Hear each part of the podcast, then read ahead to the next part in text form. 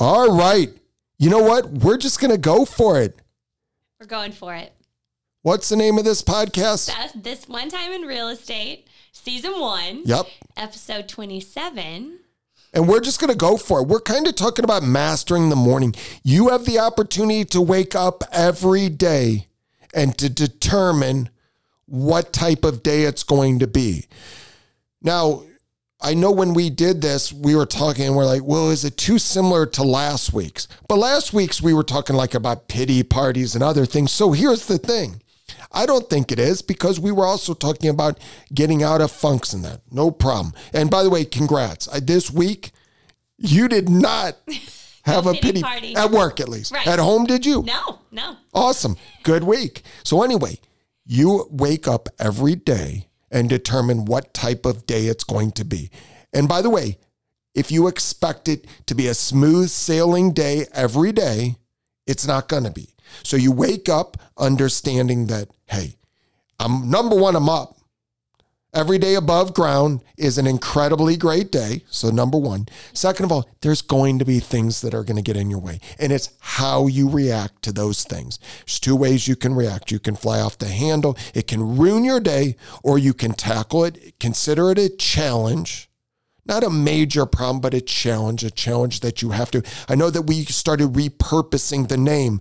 It's a problem. It's a pro two. it's a challenge. We'll tackle the challenge. So I think that you have every opportunity when you wake up to determine what type of day. Know that you're going to have challenges along the way, but you're going to tackle them and you're still going to have that positive attitude. Was that where you were going with this, or was there some more to it? Well, it kind of segued because uh, we do role play on our team on Tuesday and Wednesday mornings at eight thirty, and you can always kind of tell who the early birds are versus maybe the people that rolled out of bed and got on the phone.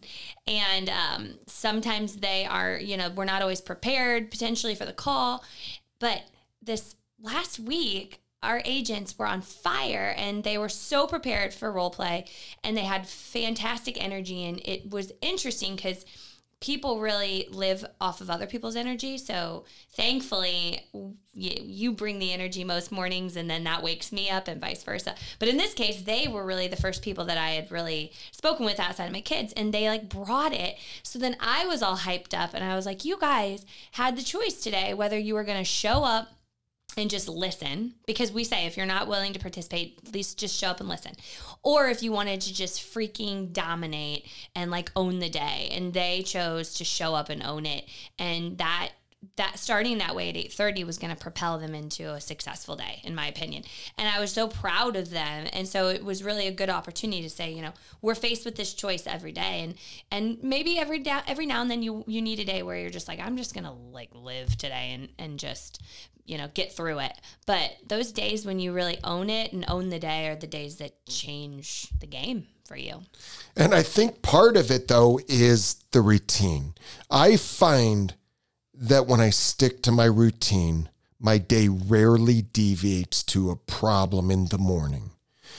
But when I'm scrambling, when I just change a few things. Now, by the way, it's not always great to be a creature of habit because the flexibility is a little less. Are you a creature of habit? Are you like, and I know it's tough because the three kids, summer, different than when they're in school, out of school. What does that look like? Like, how have you mastered your days being a mom in the summer versus the school year? What does that look like? Is there a transition or what? Oh, and, man. and I know there is, but tell me about that. Well, it's it's definitely been a journey. It's very challenging because I became a creature of habit. It's interesting. My husband and I were in a um, like a, a an event, and um, our friends of ours were saying how they had made this commitment that they take a morning walk, and it's like it had been a game changer for their marriage. And we were like, oh man, that's interesting. Like thinking, how are we going to do that? And then we decided to commit to it, and so we walk every morning about six 37 we start our walk. And it's like 24 minute walk and it's actually really has been a game changer. And now i look forward to that. And actually it's interesting because i just read something that says if you get outside within the first hour of being awake it's supposed to like be so much better for uh, your mental state. And i do believe that that is true based off how like I, really look forward to these walks now. So there was a, it was challenging because then summer came and my kids took swim and the walk didn't become as as always as easy to get in and it is hard, but um, I it's it's so interesting how one little change, one micro habit can affect your whole life or well being or mi- mindset, um, and that's something that really has. So. And now I'm kind of fiercely protective. I'm like, we're getting that walk in.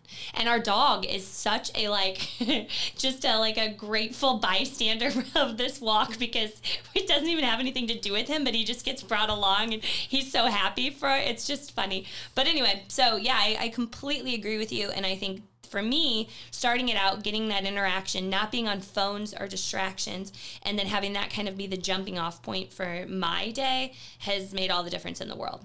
So, over the last month, when you and your husband have been in town together, Mm-hmm. have you missed it? So we've Uh, like a once or twice or whatever? Yeah, like- and how did that, did that day feel different? Like you had a void or no? So it's funny that you say that because we'll usually if we don't do it now at six thirty seven or we'll do it at another time of the day because we want to do it. We really enjoy it.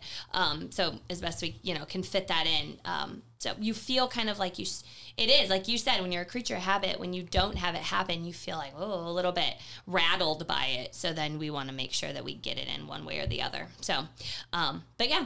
We, I love it. I love it. that it's that important to you that you actually move it Mm-hmm. instead of skip it. We're not going to go there because that could be a whole podcast. But we've talked about schedules, Mm-hmm. Yep. prospecting, whatever it is. Do you move it Mm-hmm. or do you skip it? And if you skip it, it still hangs over your head and it still disappoints you and frustrates you if it were prospecting or other.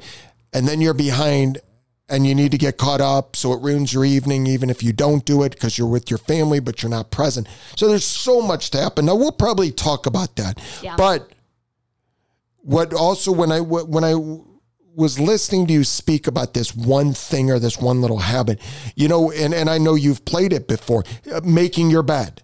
About the one speech at uh, five, four, three, two, one. at the um uh, whatever at the graduation University of Texas. Oh, yeah, Just yeah, do the one thing. Yeah.